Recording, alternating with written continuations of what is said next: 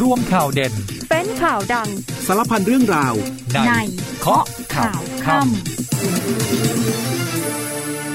สวัสดีค่ะ 19นาฬิกา30 นาทีพบกับเคาะข่าวค่ำนะคะจากการวันนี้วันเสาร์ที่ 30 กันยายน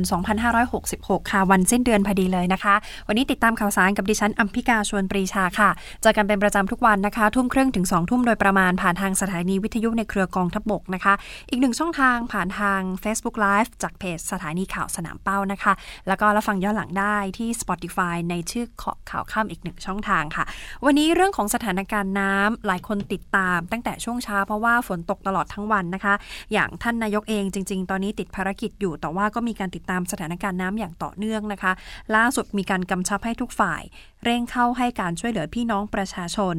แล้วก็โพสต์มีการให้แจ้งเตือนให้พี่น้องประชาชนเนี่ยเฝ้าระวัง แล้วก็ติดตามสถานการณ์อย่างใกล้ชิดนะคะ ล่าสุด สั่งรองนายก สั่งกระทรวงมหาดไทย สั่งกระทรวงคมนาคม ลงพื้นที่ไปสำรวจความเสียหาย และก็ให้การช่วยเหลือนะคะ มีหลายพื้นที่เลยที่ท่านนายกบอกว่าสถานการณ์น่าเป็นห่วงมาก ๆ อย่างตอนนี้แพร่ประกาศแล้วนะคะ ให้เป็นเขตพื้นที่ประสบสาธารณภัยหลายอำเภอด้วย ส่วนวันนี้หลายคนติดตามตั้งแต่ช่วงเที่ยงๆแล้วนะคะ มีพระบรมราชองค์การโปรดเกล้าโปรดกระหม่อม ให้พลตำรวจเอกต่อศักดิ์สุขวิมลดำรงตำแหน่งผู้บัญชาการตำรวจแห่งชาติขณะเดียวกันภารกิจของพลตำรวจเอกต่อศักดิ์วันนี้มีการขยายผลตรวจยึดของกลางคดียาเสพติดค่ะ หลังจากบุคคล 4 จุดที่นครปฐมยึดยาบ้าได้เกือบ 7 ล้านเม็ดนะคะ ส่วนอีกเรื่องหนึ่งที่เป็นคลิปคลิปดังข้ามคืนแบบข้ามทวีปมาเลยนะคะ ก็คือคลิปที่เจ้าของร้านอาหารไทยที่ไอซ์แลนด์ไลฟ์ แล้วก็ไม่ยอมให้คุณหมอพรทิพย์เนี่ยเข้าไปใช้บริการในร้านอาหาร ล่าสุดสวออกมาซัดเลยค่ะ บอกว่าชายเจ้าของร้านที่ไอซ์แลนด์เนี่ยพฤติกรรมแบบนี้เรียกว่าก้าวร้าวค่ะ ไปไล่คุณหมอพรทิพย์แบบนี้ ถือว่ามีพฤติกรรมที่ขัดแย้งกับคำว่าประชาธิปไตย เดี๋ยวเราจะพักกันครู่เดียวช่วงหน้ากลับมาติดตามทั้งหมดนี้ค่ะ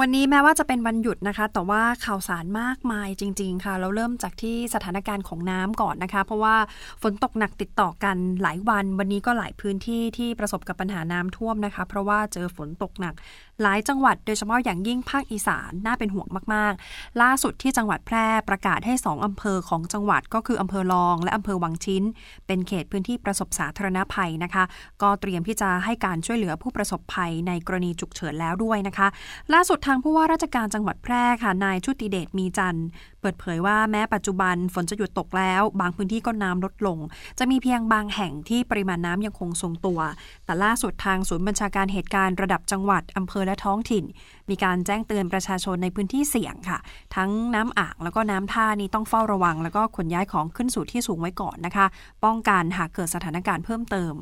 จากเหตุดังกล่าวตอนนี้ยังไม่มีประชาชน และเจ้าหน้าที่ได้รับบาดเจ็บหรือเสียชีวิตนะคะ แต่ว่ามีพื้นที่ที่ได้รับผลกระทบมากอยู่พอสมควร อย่างที่อำเภอเมืองแพร่อำเภอเด่นชัยอำเภอลองอำเภอวังชิ้น แล้วก็อำเภอสูงเม่น รวมทั้งหมด 5 อำเภอ 40 ตำบล 198 หมู่บ้าน 837 ครัวเรือน ตรงนี้ทางจังหวัดออกประกาศให้เป็นเขตพื้นที่ประสบสาธารณภัย แล้วก็เขตการให้ความช่วยเหลือผู้ประสบภัยพิบัติแล้วนะคะ เพื่อที่จะได้บูรณาการความช่วยเหลือต่อไป ล่าสุดมีการนำข้อสั่งการของนายกรัฐมนตรี รองนายกรัฐมนตรีและรัฐมนตรีว่าการกระทรวงมหาดไทยมาเป็นแนวทาง ในการปฏิบัติงานร่วมกับทุกภาคส่วนในพื้นที่ เพื่อให้การช่วยเหลือพี่น้องประชาชน ช่วงเช้าที่ผ่านมาค่ะ ประมาณ 5 นาฬิกา 48 นาที ปรากฏว่าเกิดอุบัติเหตุ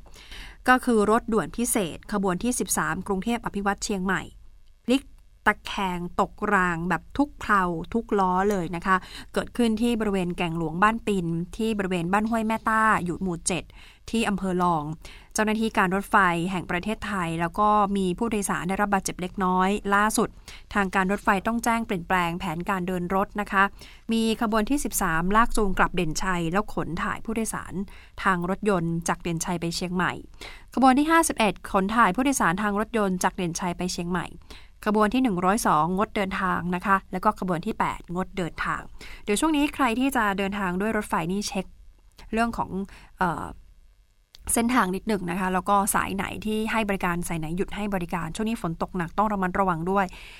นายกตอนนี้ติดภารกิจที่กระบี่ แต่ว่าใครที่ติดตามใน Twitter หรือว่าใน X เนี่ยนะคะ ก็จะเห็นว่าท่านนายกเนี่ยโพสต์เรื่องของสถานการณ์น้ำเป็นห่วงพี่น้องประชาชนอยู่ตลอด วันนี้ตั้งแต่ช่วงเที่ยงท่านนายกก็โพสต์นะคะบอกว่าได้รับรายงานเรื่องของสถานการณ์น้ำที่จังหวัดแพร่ที่เกิดน้ำท่วมนะคะ ตอนนี้ก็สั่งการให้ท่านสมศักดิ์เทพสุทิน รองนายกนะคะ แล้วก็สั่งการให้กระทรวงหาดไทยกับกระทรวงคมนาคม ลงพื้นที่ติดตามการให้ความช่วยเหลือ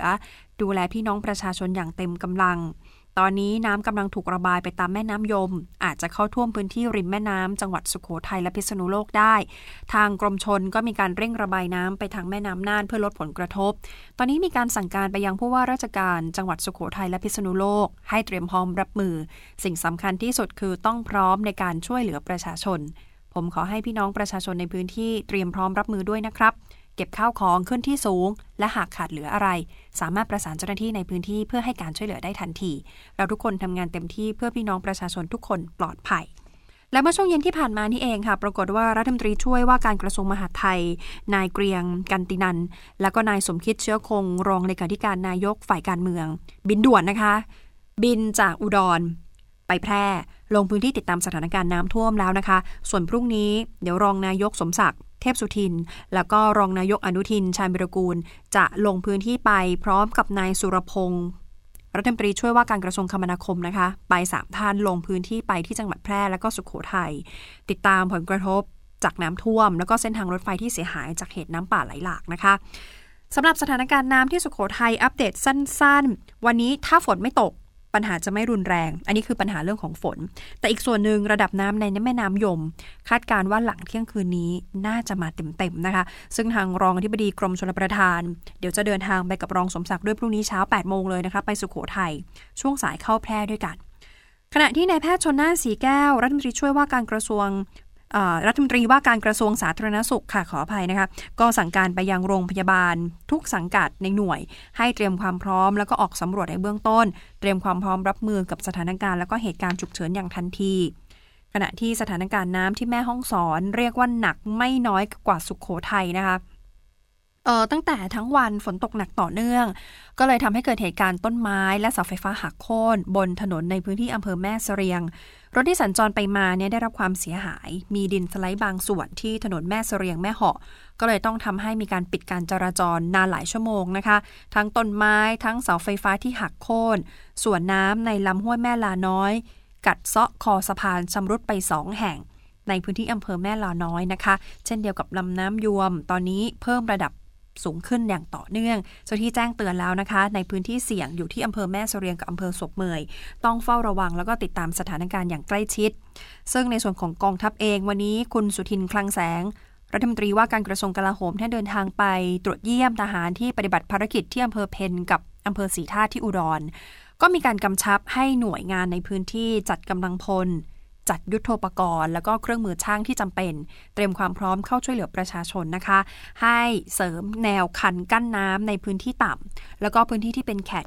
เขตเมืองกันไว้จากมวลน้ำขนาดใหญ่ ให้เตรียมเรื่องของการอพยพคน ให้จัดรถครัวสนามเอาให้พร้อม แล้วก็ยานพาหนะเอาไว้อำนวยความสะดวก ไปจนถึงการสนับสนุนการฟื้นฟู หลังจากที่ น้ำท่วม แล้วก็อยากจะเข้าไปเคลียร์ฟื้นฟูพื้นที่จนกว่าเหตุการณ์จะปกตินะคะ ก็เตรียมความพร้อมทุกอย่างเอามาทั้งยุทโธปกรณ์ทั้งกำลังพลนะคะ ส่วนสถานการณ์เรื่องของฝนฟ้าเนี่ยกรมอุตุเตือนแล้วนะคะ 54 จังหวัดของประเทศไทย เตรียมรับมือกับฝนตกหนักถึงหนักมาก กระจายตัวทุกภาคของประเทศนะคะ หนักๆจะมีเหนือเหนือนี่ตกหนักมากสุดที่ลำพูนลำปางแล้วก็ตากถ้าอีสาน ตกด้วยนะคะ อีสานภาคกลาง กรุงเทพมหานครและปริมณฑลภาคตะวันออกและภาคใต้ก็จะมีฝนตกหนัก ส่วนพายุที่ชื่อว่าโคอินู พายุโคอินุ พายุลูกที่ 14 มีการคาดการณ์ว่าจะเพิ่มกำลังเป็นใต้ฝุ่น มุ่งหน้าสู่ไต้หวัน แล้วก็มีแนวโน้มจะทำให้ประเทศไทยฝนตกหนัก ช่วง 9 ถึง 11 ตุลาคมนี้นะคะ ช่วง 9 ถึง 11 ก็คือปลายสัปดาห์หน้า เพราะฉะนั้นระมัดระวังแล้วก็เตรียมความพร้อมด้วยนะคะ ใครที่วางแผนอยากจะไปท่องเที่ยวช่วงสุดสัปดาห์หน้า ต้องเช็คเรื่องของสภาพอากาศดีๆแล้วล่ะค่ะ ล่าสุดทางทีมกรุ๊ปนายชวลิต จันทรรัตน์วิศวกรแหล่งน้ำที่ปรึกษาคณะกรรมการบริหารบมจทีม Consulting Engineering and Management โพสต์ข้อความใน Facebook ส่วนตัว แล้วก็ในเพจกลุ่มเตือนภัยพิบัตินะคะ บอกจับตาเส้นทางพายุโคอินุให้ดีๆค่ะมีข้อความต่อหนึ่ง บอกว่าพายุลูกนี้ยืนยันแล้วว่าชื่อว่าไต้ฝุ่นโคอินุ จากหย่อมความกดอากาศต่ำก่อตัวขึ้นในแปซิฟิกมหาสมุทรแปซิฟิก เคลื่อนตัวทางตะวันตก แนวโน้มจะทำให้ไทยฝนตกหนักถึงหนักมาก 9 ถึง 11 ตุลาคมนี้ จึงต้องติดตามอย่างใกล้ชิดว่าเรามีความจำเป็นต้องระบายน้ำต้องพร่องน้ำออกจากเขื่อนไหมนะคะ อย่างเช่นที่ลำปาว น้ำอูน หนองหาน ห้วยหลวง ต้องระบายเพิ่มเติมอีกหรือเปล่า เส้นทางของพายุใต้ฝุ่นโคอินุที่แปลว่าดาวหมาญี่ปุ่น ก็เป็นพายุลูกที่ 14 ของปีนี้ วันที่ 3 ตุลาคมจะเพิ่มกำลังแรงเป็นพายุใต้ฝุ่นระดับ 1 และ 2 สูงสุดคือระดับ 5 นะคะ พอ 4 ตุลาเนี่ยจะทำให้ฝนตกหนักถึงหนักมากที่ไต้หวันตกทั้งเกาะ พอ 5 ตุลาจะเพิ่มกำลัง เป็นไต้ฝุ่นระดับ 3 ฝนจะตกหนักที่ฮ่องกง แล้วเคลื่อนตัวต่อไปทางตะวันตก ถ้าไม่เปลี่ยนแปลงจากการคาดการณ์ในเบื้องต้นคาดว่า 7 ตุลาคมจะทำให้ฝนตกหนักถึงหนักมากที่ไหหลำนะคะ แล้วพอ 9 จะมาขึ้นฝั่งที่เวียดนาม เวียดนามก็จะตกหนักที่ฮานอย แล้วก็พื้นที่ใกล้เคียง แล้วก็ในพื้นที่ของสปปลาว ตั้งแต่เวียงจันทร์สุวรรณเขตลงไปถึงจำปาสักแล้วเริ่มมีฝนตกปานกลางถึงตกหนักที่บ้านเราบ้างแล้วค่ะ คราวนี้จะเป็นนครพนม สกลนครมุกดาหาร อุบลราชธานี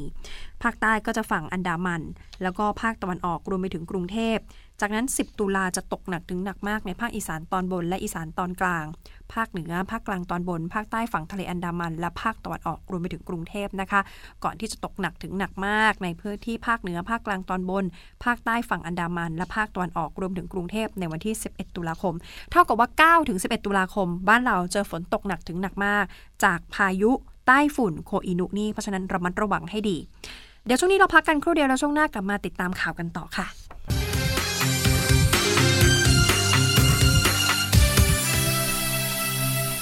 วันนี้เว็บไซต์ราชกิจจานุเบกษาเผยแพร่ประกาศสำนักนายกรัฐมนตรี เรื่องแต่งตั้งข้าราชการตำรวจ ใจความว่ามีพระบรมราชองค์การโปรดเกล้าโปรดกระหม่อม ให้พลตำรวจเอกต่อศักดิ์สุขวิมลพ้นจากตำแหน่งรองผู้บัญชาการตำรวจแห่งชาติ และแต่งตั้งให้ดำรงตำแหน่งผู้บัญชาการตำรวจแห่งชาติ ตั้งแต่วันที่ 1 ตุลาคม 2566 ประกาศณวันที่ 30 กันยายน 2566 ผู้รับสนองพระบรมราชองค์การ นายเศรษฐาทวีสินนายกรัฐมนตรีนะคะแล้ววันนี้เองพลตำรวจเอกต่อศักดิ์ท่านก็ได้นำทีมขยายผลตรวจยึดของกลางคดียาเสพติด แล้วก็มีการตรวจค้น 4 จุดในพื้นที่จังหวัดนครปฐม ยึดยาบ้าได้อีกเกือบ 7 ล้านเม็ดนะคะ วันนี้มีการขยายผล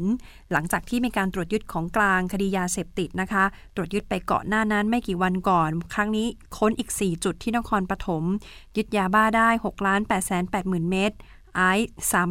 359 กิโลกรัม มีรถยนต์ 4 คัน มีรถจักรยานยนต์อีก 1 คันโดยรัฐมนตรีว่าการกระทรวงยุติธรรม บอกว่าการตรวจยึดนี้ ถือเป็นการขยายผล ยาเสพติดล็อตใหญ่ค่ะ ท่านใช้คำว่าล็อตใหญ่ เพื่อไม่ให้ออกไปแพร่ระบาด ต้องชื่นชมพลตำรวจเอกต่อศักดิ์และทีมงาน ซึ่งต้นทางพบว่ามาจากประเทศเพื่อนบ้านทางภาคเหนือนะคะ ผ่านเข้ามาทางช่องทางธรรมชาติ หลังจากนี้ก็จะทำการขยายผลเครือข่ายต่อไป อีกคดีหนึ่งเป็นตำรวจปฏิบัติการปิดล้อมตรวจค้นเครือข่าย ผู้ค้ายาเสพติด อาวุธปืน ในพื้นที่ภาคใต้ ยึดของกลางได้จำนวนมากนะคะ สามารถจับกลุ่มผู้ต้องหาทั้งเสพและขายดำเนินคดีกว่า 3,000 ราย วันนี้ที่ปรึกษาพิเศษสำนักงานตำรวจแห่งชาติค่ะพลตำรวจเอกสมพงษ์ชิงดวง พร้อมกับเจ้าหน้าที่ที่เกี่ยวข้อง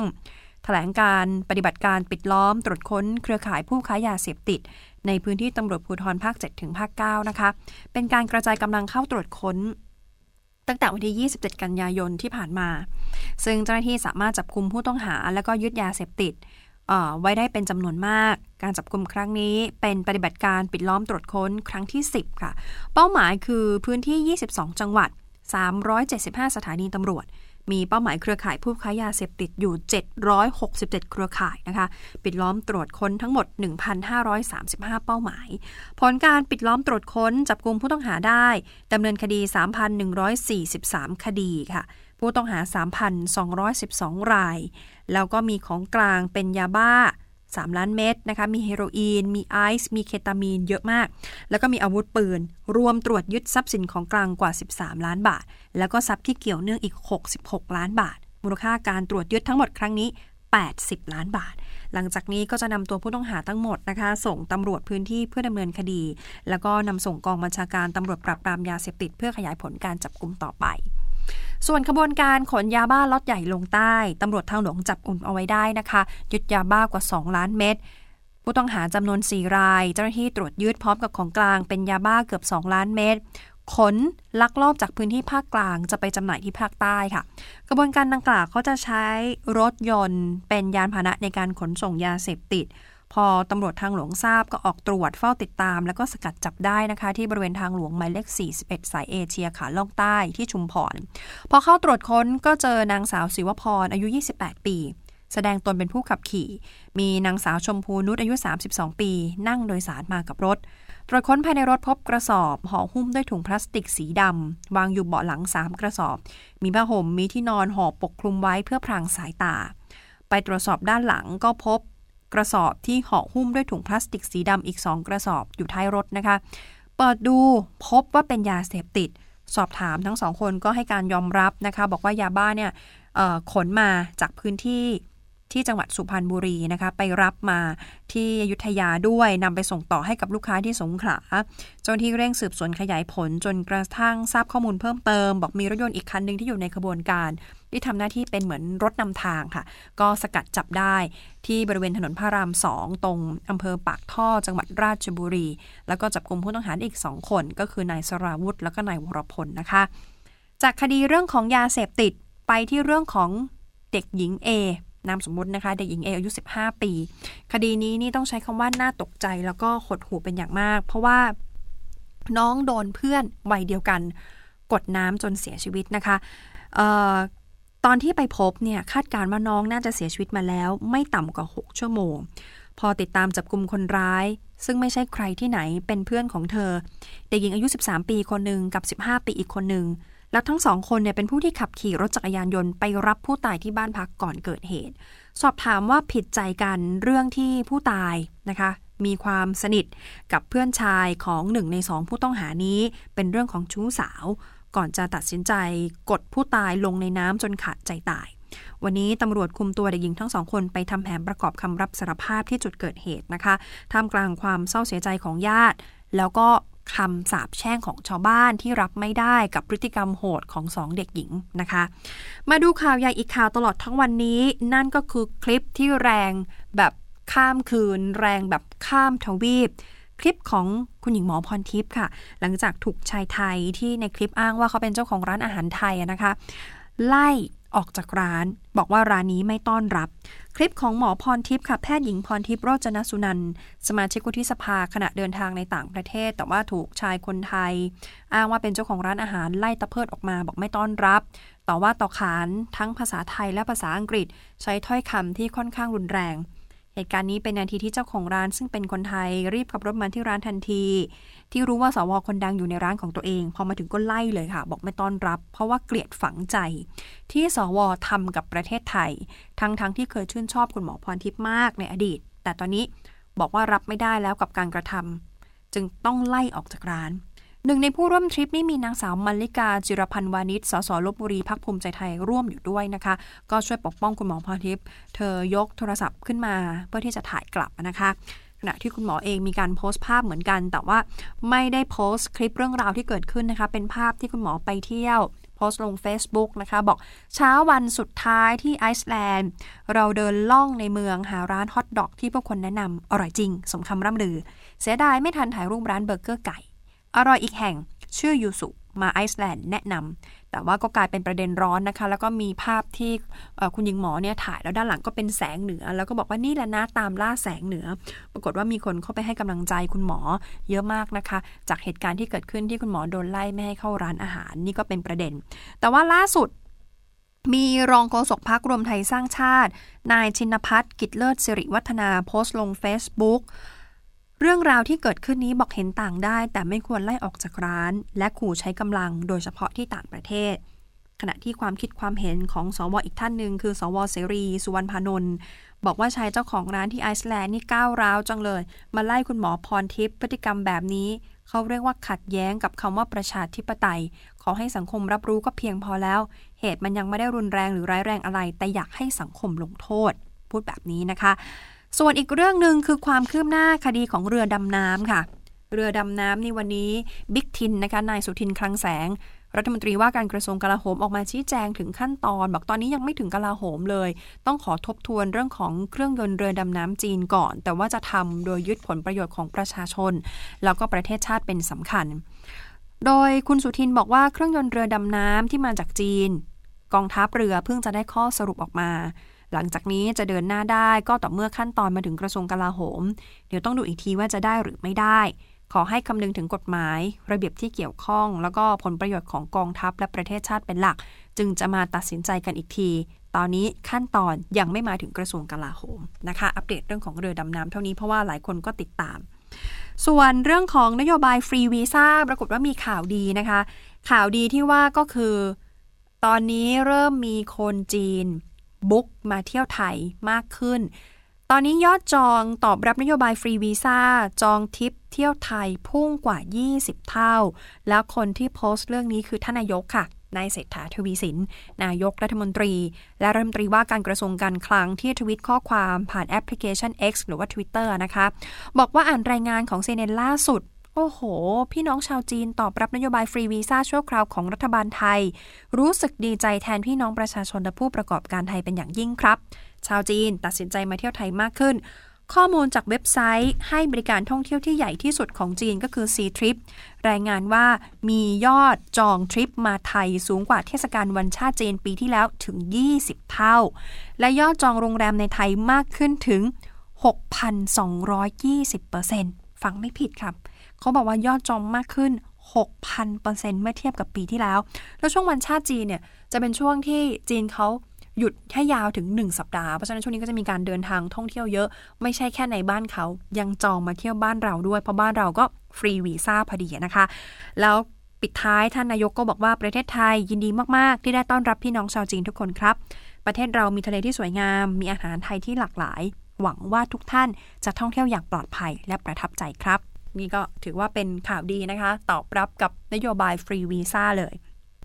ส่วนวันนี้ใครติดตามศึก ONE Fight Night 14 ณ Singapore Indoor Stadium ประเทศสิงคโปร์ ก็ต้องเรียกว่าเข้มข้นจัดเต็มแบบทุกรสชาตินะคะ โดย Stamp Fairtex นักสู้สาว ขวัญใจคนไทย สามารถปราบจอมเก๋าจากเกาหลีใต้ฮามซอฮี ร่วงในยก 3 ก็ผงาดเป็นแชมป์โลกนะคะวัน MMA รุ่นอะตอมเวทหญิงขึ้นแท่นนักกีฬาหญิงคนแรกที่คว้าแชมป์โลกวัน3นะคะหรือว่าวันทรีประเภทกีฬา แล้วก็การันตีเป็นนักกีฬาหญิงไทยคนแรกที่จะได้รับค่าตัว 10 ล้านบาทเป็นรายต่อไปนะคะ ก่อนที่จะลากันไปค่ำนี้มีข่าวเบาๆมาฝากน่ารักมากเลยเทีมเจ้าหน้าที่รักษาความปลอดภัย หรือว่ารปภที่อาคารแห่งหนึ่ง ไม่ใช่ในบ้านเรานะคะ อยู่ที่กรุงมะนิลาประเทศฟิลิปปินส์ เขารับแมวจรจัดมา แล้วรับมาเนี่ยรับมาร่วมเป็นสมาชิกตัวหนึ่งของทีมโคนัน แมวเพศผู้วัย 6 เดือน เลยได้ร่วมทีมรปภที่อาคาร Worldwide Corporate Center ได้ร่วมอย่างไม่เป็นทางการนะคะ จริงๆ ไม่ใช่เพิ่งร่วมงานนะคะ เขามาร่วมหลายเดือนก่อนแล้ว โดยรปภวัย 30 ปีคนหนึ่งออกมาเปิดเผยความรู้สึกค่ะ บอกตัวเขาเนี่ยจะรู้สึกไม่กระตือรือร้นที่จะมาทำงานเลย ถ้าไม่มีเจ้าโคนันอยู่ใกล้ ๆ เพราะมันทำให้เขาช่วยหายจากความเครียดได้ แล้วก็หายจากความเหนื่อย หายจากความเบื่อจากการทำงานวันละ 12 ชั่วโมง พอมีโคนันมาอยู่ใกล้ ๆ รู้สึกสดชื่น แล้วก็ตั้งใจทำงานมากเป็นพิเศษสำหรับโคนันเป็นแมวจรค่ะ และไม่ใช่จรธรรมดานะคะ จรจัดด้วยค่ะ ที่แม่บ้านของอาคารไปพบ ขณะที่กำลังส่งเสียงร้องที่ลานจอดรถ ก็เลยเก็บเจ้าโคนันมาเลี้ยง ตอนเก็บมาเนี่ย อายุยังไม่ถึงไม่กี่สัปดาห์ดีอะค่ะ ยังยังเล็กๆอยู่เลย เจ้าโคนันก็เลยได้ตำแหน่งรอปภแบบส้มหล่น เมื่อมิงมิง แมวรปภตัวก่อนตาย เพราะว่าโรคเหงือกพอมิงมิงตาย โคนันก็เลยสวมเสื้อรอปภของมิงมินแทนแบบพอดิบพอดี แล้วเขาเสื้อเนี่ยเขาจะพิมพ์คำว่ารอปภด้วยนะคะ หลังจากนั้นก็จะนอนบนโต๊ะใกล้กับป้ายกระดาษรูปมิงมิงเท่าตัวจริง แล้วภาพนี้ถูกแชร์ในสื่อสังคมออนไลน์เป็นหลายพันครั้ง แม้ว่าแมวจะไม่ใช่สัตว์ที่มีทักษะในการรักษาความปลอดภัยเหมือนกับน้องหมาเหมือนกับสุนัขกันนะคะ ส่วนใหญ่เขาใช้สุนัขในการเฝ้าบ้านนะคะ หรือว่าดูแลความปลอดภัย แต่ว่ามักจะ เห็นแล้วอดไม่ได้ที่จะยิ้มให้ก็คือมีความเอ็นดูเป็นพิเศษ เพราะว่าอพอเห็นแล้วเขานอนหลับเขาหลับตาพริ้มเลย ดูเหมือนไม่รู้ว่าใครเฝ้าใครกันแน่ แต่ว่าเรียกรอยยิ้ม แล้วก็เรียกความเขาเรียกว่าความเอ็นดู จากผู้ที่พบเห็นได้เป็นอย่างดีนะคะ เพราะฉะนั้นตอนนี้ถ้าใครไปที่มะนิลาเนี่ยมั่นใจเลยว่าคงจะไปขอถ่ายรูปไปขอเซลฟี่นะคะ กับเจ้าโคนันแน่ๆ ใครไปก็อย่าลืมถ่ายแล้วก็มาโพสต์ฝาก เคาะข่าวค่ำเรากันบ้างนะคะ เอาละค่ะหมดเวลาของรายการเคาะข่าวค่ำแล้วนะคะ วันนี้ขอบคุณสำหรับการติดตามและฟังลาไปก่อนนะคะ สวัสดีค่ะ โลกข่าวทั้งวันให้คุณรู้ข่าวไม่ตกประเด็น ช่วงเคาะข่าวค่ำกับพิธีกรคนข่าว พบกันทุกวันจันทร์ถึงวันอาทิตย์ไม่ควรพลาด เพราะคุณจะไม่ตกข่าวที่คิดแล้วเคาะ ทุกวันส่งตรงถึงคุณ ตั้งแต่เวลา 19นาฬิกา30 นาทีถึง 20นาฬิกาโดยประมาณ ทางสถานีวิทยุในเครือกองทัพบบก